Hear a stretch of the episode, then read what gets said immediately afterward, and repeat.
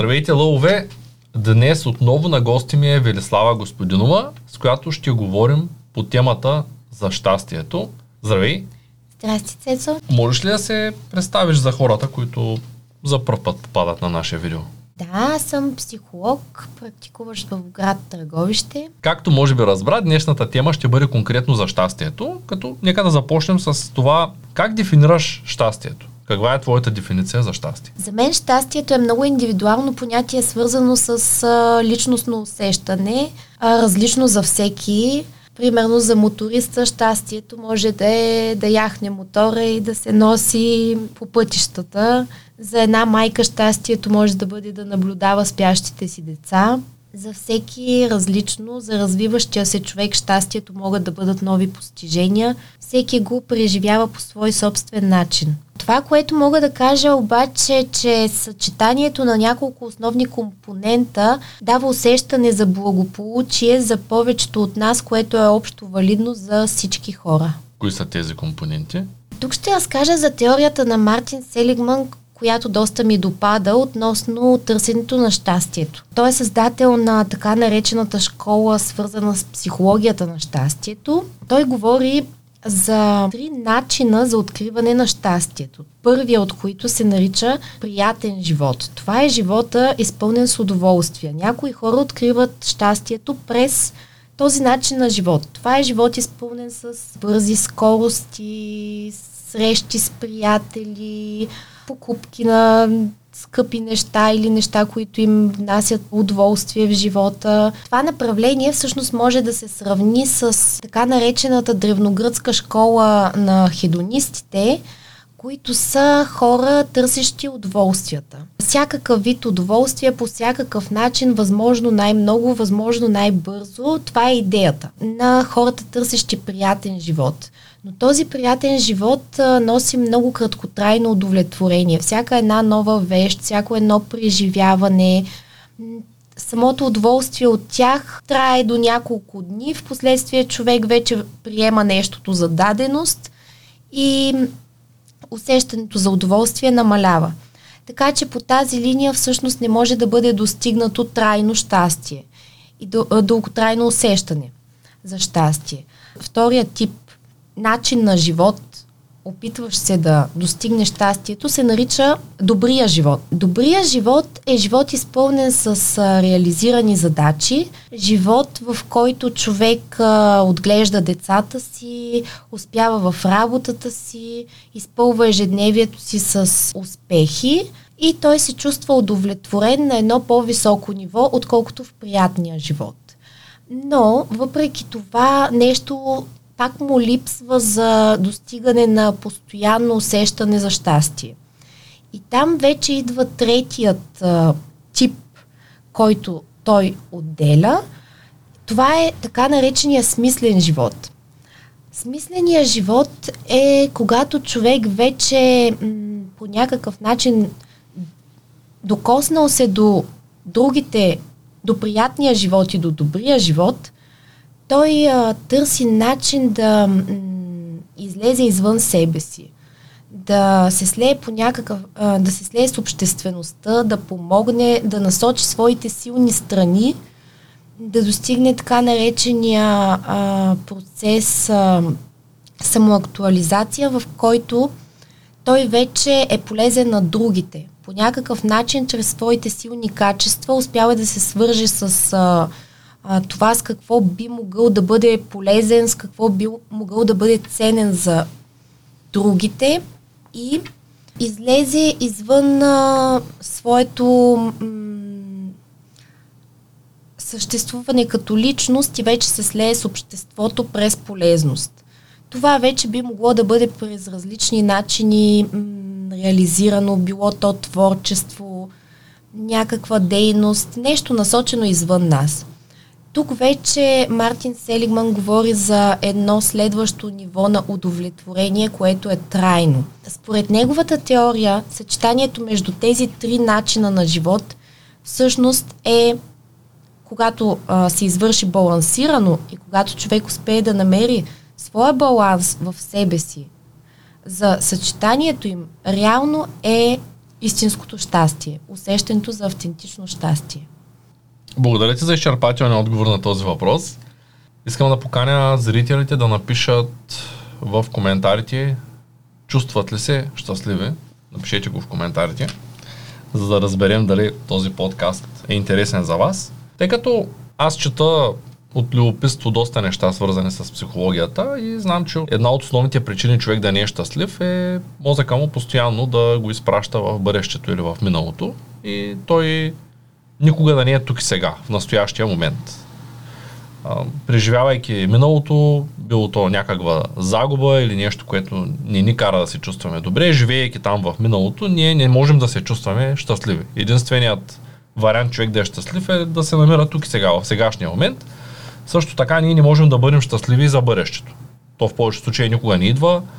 Доста голяма част от хората имат навика да мислят по-скоро какво лошо ще им се случи.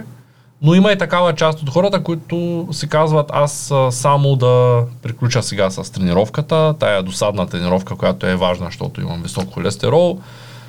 И тренирайки те си мислят само да приключа и отивам да вечерям. Отивайки да вечерят си казват само веднъж да успея да се наям, защото съм толкова изморен и гладен и само лягам си и така, заминавайки сутринта за работа, те почват да мислят, отивайки към работа, как само да свършат работа и вече е петък и няма да правят нищо събота и неделя. Така по същия начин правят и с веднъж децата ми да завършат и аз ще бъда щастлив, или веднъж да завърша и ще бъда щастлив, веднъж да отида да уча да ме приемат и ще бъда щастлив, веднъж да намеря по-добра работа, да си купя нова кола, да се намеря жена или там нещо и ще бъда щастлив. И те стоят в едно такова положение постоянно, което мозъка им ги носи напред и те не могат да бъдат тук и сега. Тоест щастието го отлагат. Не можем да сме сега щастливи, трябва да сме щастливи, когато и слагат условия за това щастие, което смятам, че е тотално грешно и неправилно.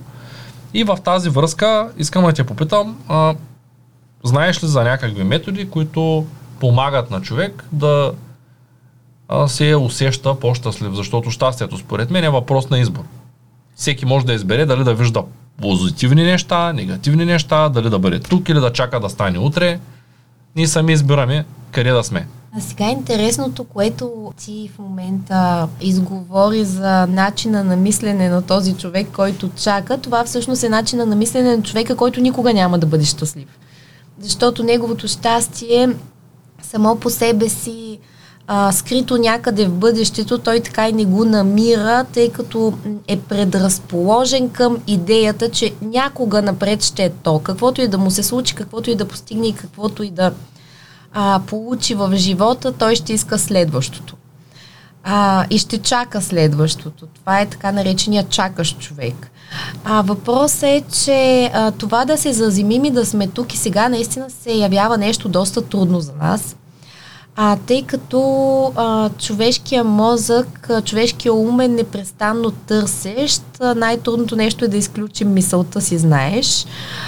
Те мислите постоянно ни хвърлят ту назад в миналото, ту напред в бъдещето. Назад в миналото обикновено, когато дълбаем, това са депресивните хора, които твърде много са отдадени на мисли за миналото, на идеите за някакви такива пропуснати възможности, които не са се реализирали, самосъжаление, вина, докато тези, които мислят твърде много за бъдещето, обикновено са тревожните хора. Те мислят с идеята да предотвратят всякакви видове неприятни ситуации, които биха могли да им се случат, и от самия страх да не изпитат нещо неприятно в бъдещето, те обикновено изпитват страх в настоящето.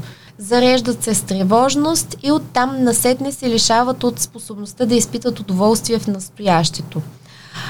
Това е така наречената генерализирана тревожност, постоянно да мисля какво и как, и в крайна сметка нищо не се случва по начина, по който съм го мислил, обаче аз постоянно продължавам да мисля какво лошо би могло да се случи. Най-важно е наистина баланса между тези три компонента, минало, настояще и бъдеще, да бъде така осъществен в човека, че миналото да спре да му пречи, бъдещето да спре да го притеснява и да се усети какво се случва с него тук и сега, защото всъщност това, което има, е момента. в момента той го губи рещ се някъде другаде и така не само губи възможност да изпита щастие, ами целия си живот на практика. Да, имаше един филм на времето, забравих как се казва, в ръцете на един човек имаше дистанционно и той можеше да превърта само напред. И той изкара известно време, в което превърта, порасва, превърта, любов.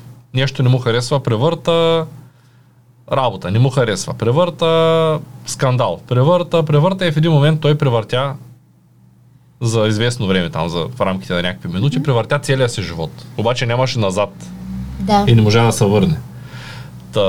В тази връзка аз мисля, че човек е единственото същество, което на тази планета, което може да ходи в миналото и в бъдещето с мислите си. Другите същества не съм сигурен дали могат, тъй като гледайки поведението, да кажем, на едно куче, ако кучето има проблеми двигателни и краката му откажат, ти си ги виждала с едни колички, дето вървят, то продължава да бъде щастливо, въпреки че краката му са върху количката от следващия момент.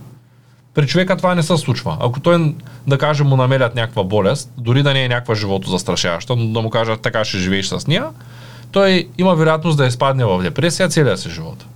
И да се фокусира изцяло върху тая болест. И да живее с мисълта, че е вече много болен и ще умре. Истината е, че всички хора са болни един ден, дори да са здрави към днешна дата, то тя рано или късно се разболяват. Истината е, че като погледнем през прозореца, виждаме много нещастни, здрави хора. И в същото време можем да видим и много щастливи, болни хора. Тоест, щастието и здравето не са пряко свързани. Същото е с парите. Можем да видим нещастни хора с много пари. Даже има една много интересна случка, която аз съм член на Art of Living и там Георги Георгиев, който в момента води нашия курс по онлайн търговия, как да започнем онлайн бизнес. Може да видите в описанието на това видео за курса. Ако искате да стартирате свой собствен онлайн бизнес, курсът е изключително пълен, конкретно за тази тематика. Та той като член на Art of Living много често разказва една история за един човек, който живел в един много богат квартал. Но въпреки, че живел в този богат квартал, той е бил изключително беден. И всеки ден, отивайки към работа, гледава една огромна бяла къща, огромна с басейн, години наред, и си казвал, един ден тая къща, ако е моя, аз ще бъда най-щастливия човек на света. Тя пък за късмет са продавала и струвала точно $1 милион. И имало табелка. И той всеки ден си мечтаял и всяка седмица пускал тото. И един ден той спечелил $800,000 от тотото. И съответно отива там да се взема парите, подписва каквото ще подписва и навръщане. Виждат го приятелите му. Те много щастливи, че той е спечелил пари, защото бил публична информация. Най-после ти спечели 800,000, пускаш, защото всяка седмица, и те го гледат, той е много нещастен. Гледа към пода, ръцете в джобовите, само дето не плаче. Добре, какво стана сега, нали? Не се ли радваш? И как да се радвам? Имам $800,000, пак не ми стигат да си купя къщата. Това е самия извод за хората и за тяхното хорене в бъдещето и в миналото и за тяхното приемане на ситуацията. Тоест, ако ние сме фокусирани върху някакви предмети, върху нещата, които нямаме, върху нещата, които сме имали, върху нещата, които са лоши и могат да не сполетят, то ние никога не изпитваме удоволствие от сегашния момент. Ние ходим някъде там. И в тази връзка ти мислиш ли, че Мадлена Огафари, твоя колежка, нарича хората Homo neuroticus normalis, съвременния човек, който си е променил психиката по този начин, може би в миналото не сме били така, нямам яснота по въпроса, и казва, че сигурно в бъдеще хората ще бъдат дори Homo neuroticus neuroticus. Те тотално ще бъдат в тая ера, в която са затворени между физическия свят, предметите и парите и всичко, което през целия си живот те преследват в търсене на щастието, и унази си емоционална зависимост към някакви дигитални устройства, които нямат реална полза за тях, като говоря за... Те имат полза за техния живот от към физическа част, да свършат работа и да изкарат пари, но дисплея не може да замести човека. Общуването на живо не може да бъде заместено с компютър и камера.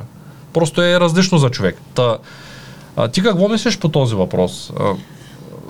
За това, че хората са прекалено натоварени психически, че съвременният човек постоянно бяга за някъде и просто не му остава време да спре и да се зарадва на това, което се случва около него. Да погледне през тераста, да види слънцето, да се разхори в гората, да свърши нещо, което наистина да задоволи тая му потребност от това да е тук и сега и да се чувства добре.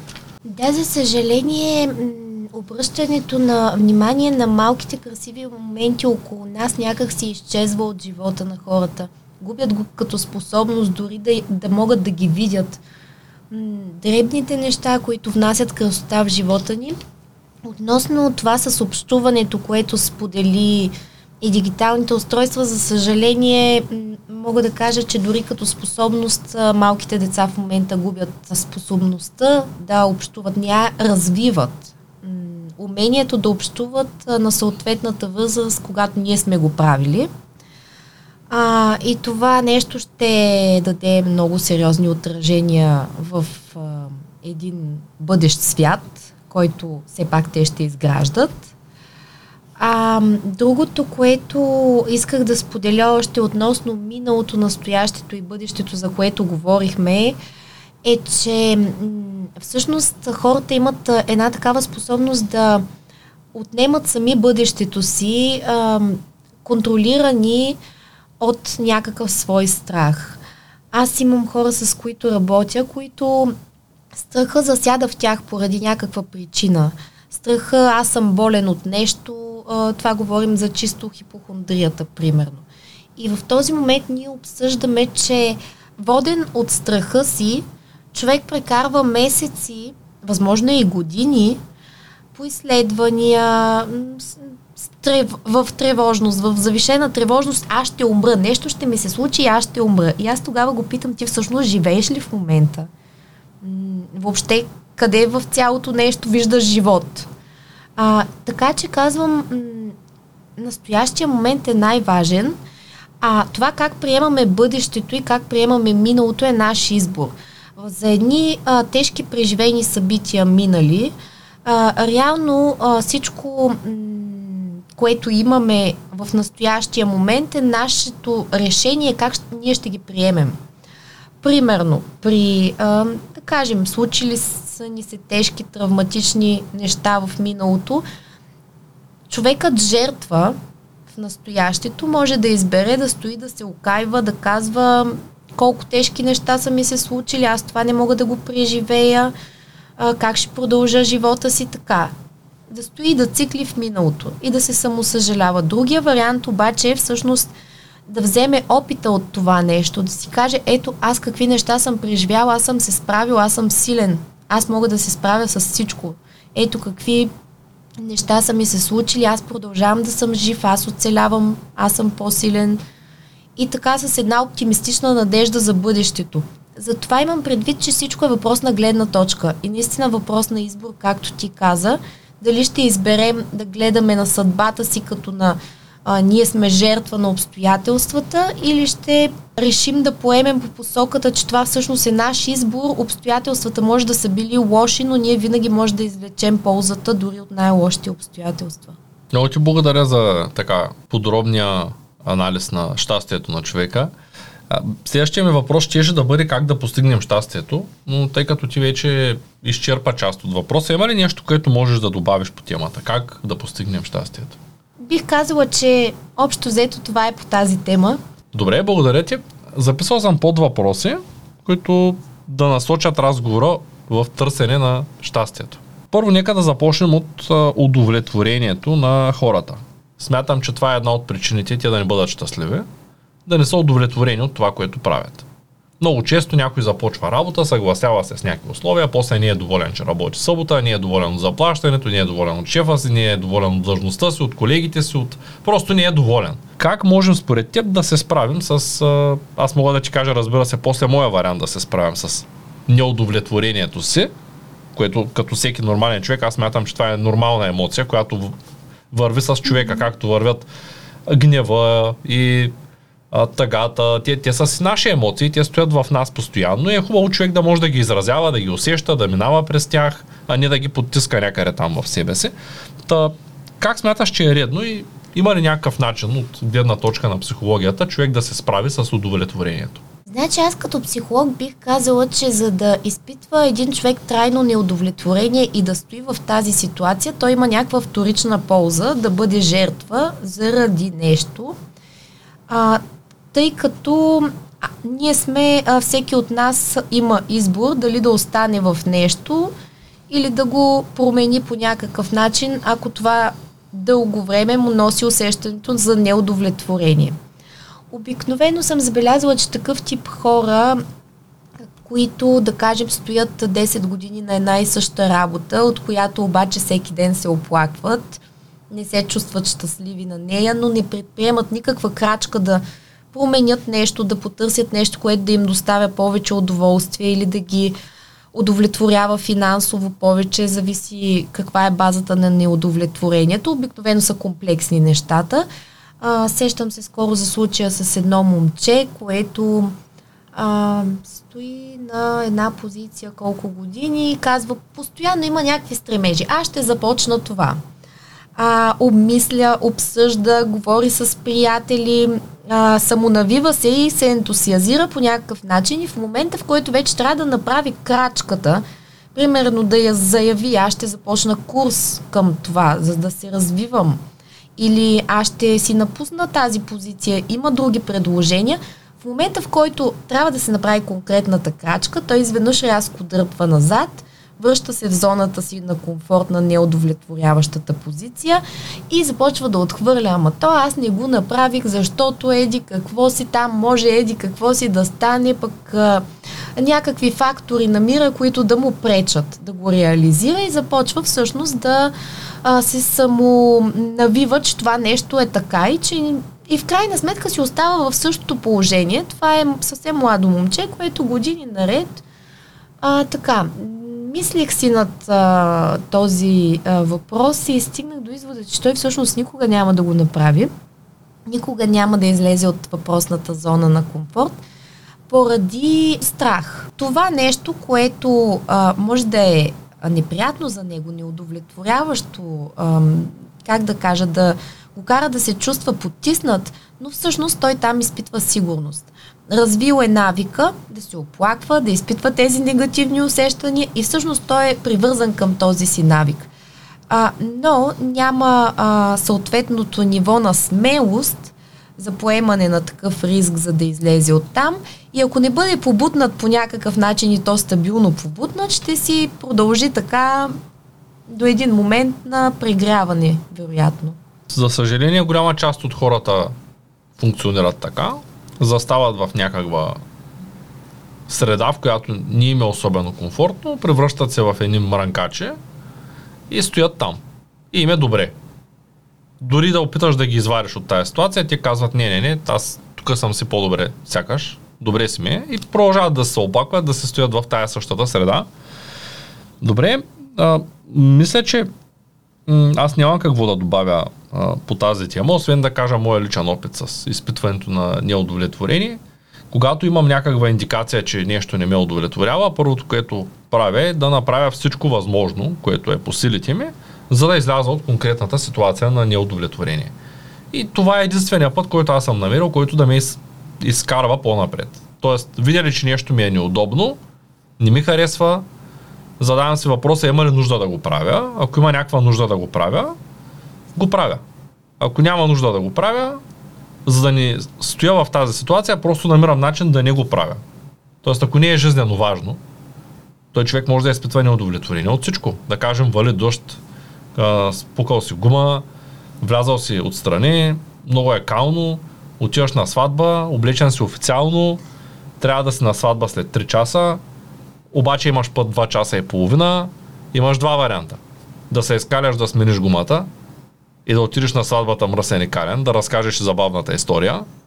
Обаче ако не искаш да се каляш и да ходиш мръсен, т.е. трябва вече да прецениш, но пък мразиш да закъсняваш, знаеш, че ако извикаш път на помощ ще дойдат да свършат работа, но ще закъснееш поне с 1 час, трябва да вземеш някакво решение, да си кажеш, окей, имам два варианта.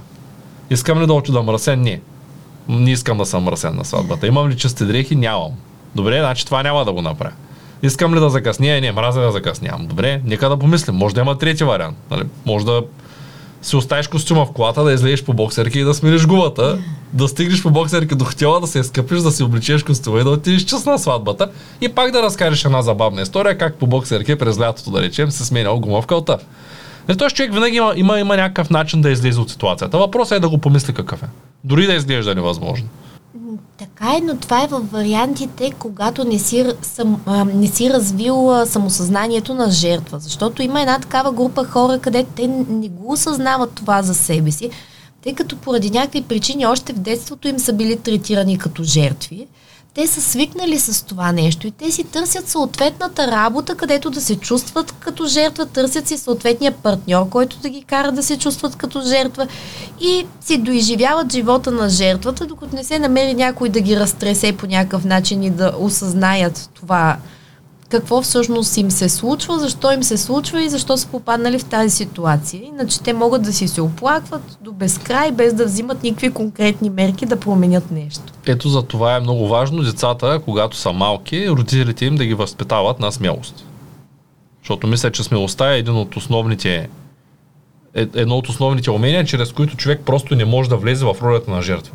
Тоест, ако той е смел и знае, че всичко зависи от него, а не от мама и тати, като порасне, той става смел и просто е човек на действието, а не на мрънкането. Защото мрънкането винаги е по-лесно, от когато нямаме смелост да вървим в определена посока, е по-лесно да кажем, че там не е добре. Абсолютно. Като даже се сещам за пресен пример, тъй като според мен най-смелите хора са предприемачите. Покрай мен има доста хора, които се занимават с бизнес и аз ги виждам как действат всички. Говоря за смели хора в живота, които просто действат, дори понякога е на границата на лудостта. Не веднъж съм чувал истории от колеги, които с 2 лева са купували сгради за по 1 милион, с пари на заем, от някъде намерили, взели, правят, продават или строят и поддават под наем, намират начин, защото те осъзнават, че това зависи само единствено от тях. И скоро даже си говорихме с Ангел Тодоров, с моя партньор, по темата за... Искаме да излезем на английски език. И тъй като искахме да запишем курса по финансова грамотност на английски език, професионално с дублаж. Тъй като нашият английски език и на два мани, отдавна не сме го използвали, не е на много добро ниво. И спогледахме се и започнахме да мислим пътя за записване на този курс. Той е такъв дублаж, по този начин трябва да бъде граматически издържано, намерили сме човек да го преведе, после го преглеждаме да махнем нещата, които не се отнасят за чужбина, защото много от примерите, които даваме, работят локално за България. И така нататък, и така нататък. И в един момент почнахме да мислим още по-сложно. Кой ще дойде на подкаст, пък как ще говори на английски, защото ние съответно бяхме се приели за хора, които няма да се справят с тази ситуация.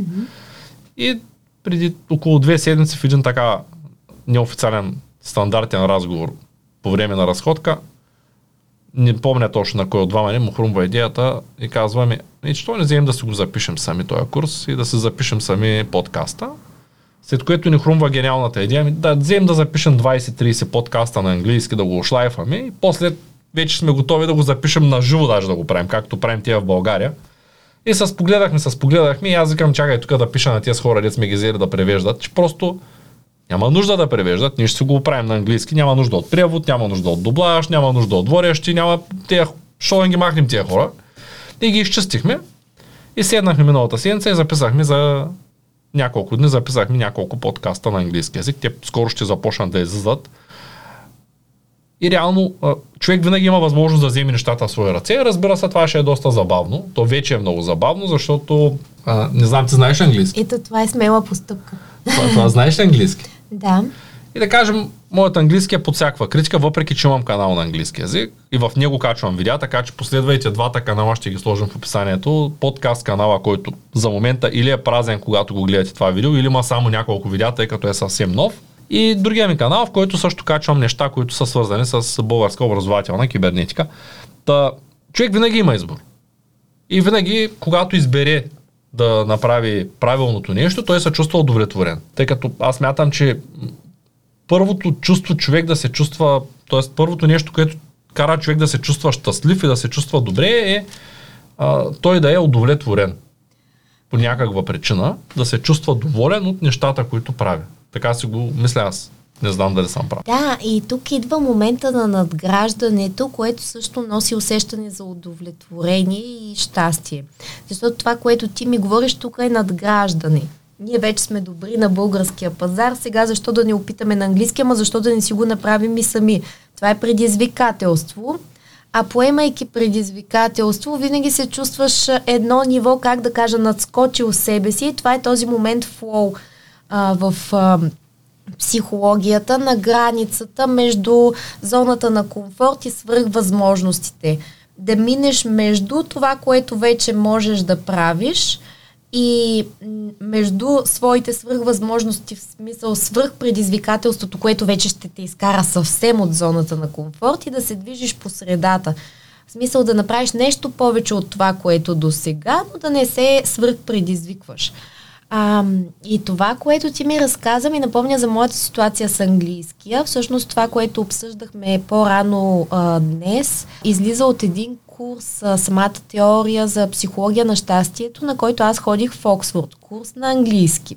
Съответно, аз се чувствах точно по този начин, по който ти казваш. Аз знам английски, но не съм го практикувала от години. Отивам там с местни англичани, които говорят по по-специфичен начин английски, и отначало бях като записах се и така на шега на курса, и след това започнах да си мисля, аз какво направих сега, аз там как ще отида, как ще говоря, така. Впоследствие изпитвах огромно удовлетворение, когато видях, че всъщност нито е трудно, нито е сложно, човек се справя прекрасно, просто страха му идва в повече и притеснението предварително. Ясно е, че човек трябва да се чувства удовлетворен в каквото и да върши. В противен случай той, ако няма това чувство, няма да се чувства и щастлив. Добре, какво ще ми кажеш за удоволствието като цяло? За тези хора, които бягат от удоволствието, защото така са възпитани и така са приели, че удоволствието е нещо лошо в техния живот. Причините за бягство от удоволствието могат да бъдат различни. Да, на някои деца още в процеса на израстване им се вменява една такава вина, ако на тях им е хубаво за нещо, ако изпитват удоволствие. И това в последствие като възрастен много пречи на така наречената грижа за себе си, защото тези пораснали деца, всъщност те си забраняват дори елементарните неща, тъй като малки им е било забранено. Просто било им е забранено да изпитват положителни емоции. И те трябва да бъдат научени да се грижат за себе си, защото те не си позволяват дори елементарни удоволствия. Друг обаче е въпроса, когато поради нещо на подсъзнателно ниво ние, да кажем, преживяваме някаква вина, защото ми се е случвало да работя с такива хора, които не изпитват удоволствие. Не изпитват удоволствие от неща, от които, да кажем, преди това са изпитвали. Тогава обикновено говорим за подсъзнателна вина, която човек не може сам да си разбере, да си определи, но той изведнъж просто губи усещането за удоволствие, губи способността за удоволствие. Но има една такава група хора, при които поради носенето на някаква подсъзнателна вина, те си забраняват в настоящето да изпитват удоволствие. И тогава говорим за една доста тежка терапевтична работа, защото те трябва да бъдат извадени от това да открият за какво се самонаказват, така да се каже, и какво им пречи да изпитват в ден днешен усещането за удоволствие. Имам като примери хора, с които работя, да кажем, които идват и ми споделят, че нещата, които до вчера са били любимите им, изведнъж спират да им доставят каквото и да е чувство за радост. Те дори отказват да ги правят. Говоря за елементарни неща, като слушане на музика, гледане на телевизия. Въобще всички дребни, малки житейски удоволствия си ги забраняват в един момент, и то се преживява като чувството, че те наистина не искат да го правят, но не могат да разберат защо. Просто спират да изпитват удоволствие от всичко в живота и се стига до така наречената апатия в един момент. Искам да те попитам дали тренинга, който вие организирате с Тончо Добрев на тема отношения между хората, ще помогне на тези от зрителите, които имат проблеми с това да са щастливи, и ще могат да осъзнаят как да излязат от своите ситуации, ако те са такива, които ги споменахме по-горе, като тази в, да хорят в миналото и в бъдещето. Предвидели ли сте такива сесии за хората, които бягат от удоволствие, или предвидено ли е в тренинга като цяло как хората се справят с неудовлетворението? Тези неща има ли ги или части от тях? Предвидени ли са? Да, предвидено е по преживелищен път те сами да си усетят тези модели, които ги карат да са заседнали в едно или друго от тези поведения. Тоест, могат хората да се възползват от, чрез тренинга, от това да разберат сами за себе си по какъв начин функционират и как да се избавят от конкретна ситуация.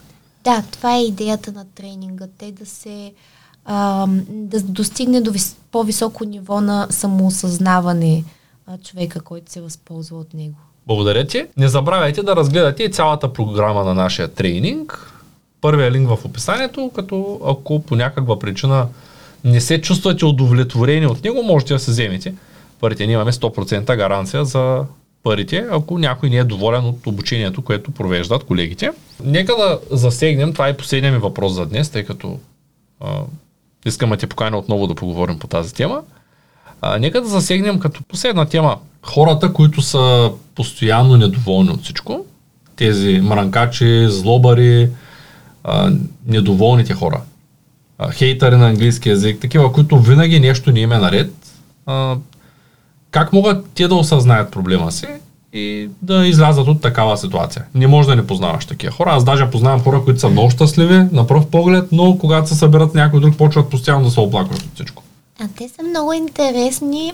Другото много интересно е, забележи, Цецо, че хората по принцип са насочени към идеята да се оплакват и да говорят нещо негативно за другите, за живота, за политиката, за времето или за каквото и да е, но принципно фокуса винаги е повече да говориш върху нещо, което е проблем, отколкото просто да споделиш, че всичко е добре или да говориш за нещо положително. За съжаление, това бих казала, че е много водещо. Въпросът е, че този тип хора обикновено общуването им е насочено с цел да получат съчувствие, с цел да получат внимание върху себе си, а те като малки са получавали внимание през ролята на жертвата. Всъщност, отивайки в някаква среда и попадайки в някакво общуване, те преживяват своя модел, през който са свикнали да получават вниманието. Оплаквам се, нещо не ми е добре и получавам внимание. Това е като ние с деца, които падат на улицата, точно така, без нищо да е станало. Или просто сядат на улицата и почват да плачат, когато майка им е с гръб. За да може майка им да се помисли, че те сега са ударили, да отиде да им обърне внимание. И тогава всеки път, когато им трябва внимание, те започват да се тръшкат. Точно така. Пак за положителното и отрицателното внимание говорим. Всъщност те са свикнали да получават така нареченото отрицателно внимание. Когато нещо е наред, се обръщат към тях и им обръщат внимание. А когато всичко е наред, те са послушни, те са добри деца или имат нещо хубаво, което да споделят, никой не им обръща внимание. Така и като възрастни, те преповтарят модела си, влизайки в общуване, се чувстват, че ще бъдат... влизайки в общуване, се чувстват, че ще бъдат обгрижени от другия, единствено ако споделят някакво оплакване или нещо, което не им е наред. Ако се похвалят, ако изразят положителни емоции, те няма да бъдат удостоени с внимание. Това е пак подсъзнателен модел, от който трудно могат да бъдат изкарани, тъй като е доста сериозно заседнал. Да разбирам ли, че мръщаланите, тези вечно недоволни хора, всъщност са недоволни, защото така са отраснали като по-малки в повечето случаи. Тоест от малки деца те са гледани по този начин и това е останало като модел в техния живот и като пораснат. Да, идеята е, че те са свикнали да се фокусират само върху негативното, защото негативното е това, което ще им донесе някакво внимание от околните. Това да не са наред. Това е пак за жертвите говорим всъщност. Добре. Казах, че въпросът ще е последен, но искам да те върна малко по-рано в там, където обсъдихме технологиите, как се отразяват на хората. Да. Заговорихме за деца. Има доста деца, които буквално забавят много развитието си, точно заради таблетите. Дори наскоро четах едно проучване, че ги смятали за аутисти, а те не били аутисти. Те били хора, малки човеци, които реално били с повредена моторика, не добре развита финна моторика, заради постоянното стоене на самия таблет. И ги бъркали с аутисти, бъркали ги с умствено изостанали.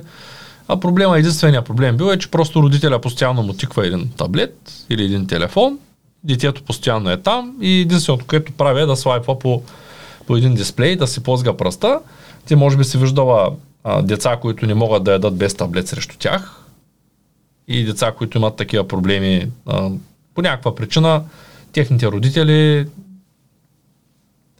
със сигурност неволно, едва ли някой родител нарочно би повредил детето си, но неволно това, което правят е постоянно да им дават един таблет и децата после, порасвайки, не могат да се развият правилно.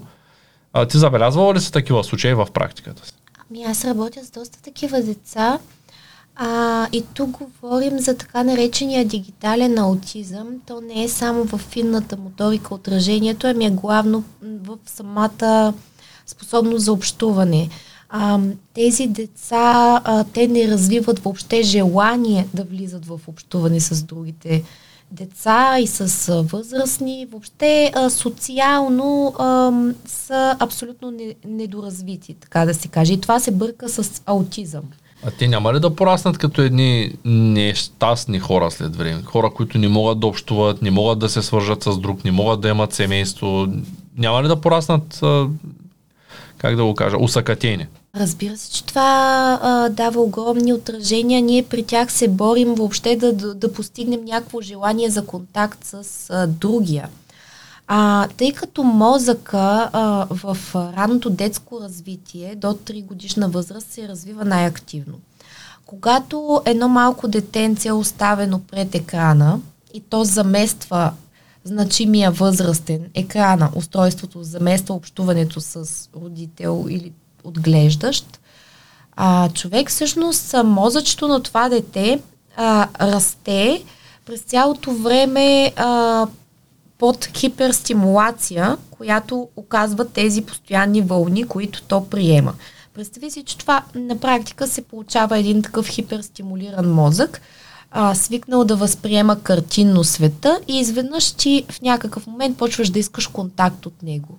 Но то, самото дете не е развило това умение тогава, когато трябва да се развива умението. И в последствие това е много трудно да се направи, защото се изискват създаването на мозъчни връзки в следващ етап, когато не е момента за развитието на тези мозъчни връзки. Да. И цялото това нещо говорим за едно забавяне в развитието, което в последствие се компенсира с много усилия, много съвместна работа, родители, ние психолози и пак казвам, много е трудно. Затова за мен лично излагането на малки деца, особено бебета пред такива устройства е задължително даващо много тежки отражения в последствие. Не само с финната моторика, с забавяне на говор, с забавяне на развитието на всички умения, които можем да изброим. Малко се отклонихме от темата, но пак със сигурност е много интересно това нещо. Да. Предлагам да направим друг подкаст, специално за тези зрители, които имат желание да научат повече.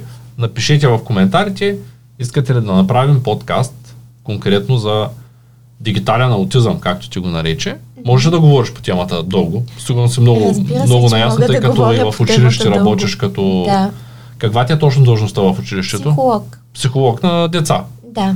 Това е много интересна тема, така че напишете в коментарите, за да видим дали имате интерес. Не забравяйте да се абонирате за канала, ако все още не сте го направили, с камбанката, за да можете да проследите и следващия подкаст, който е пряко свързан с щастието и ще бъде за смисълът на живота. Благодаря ти за гостуването. И аз благодаря.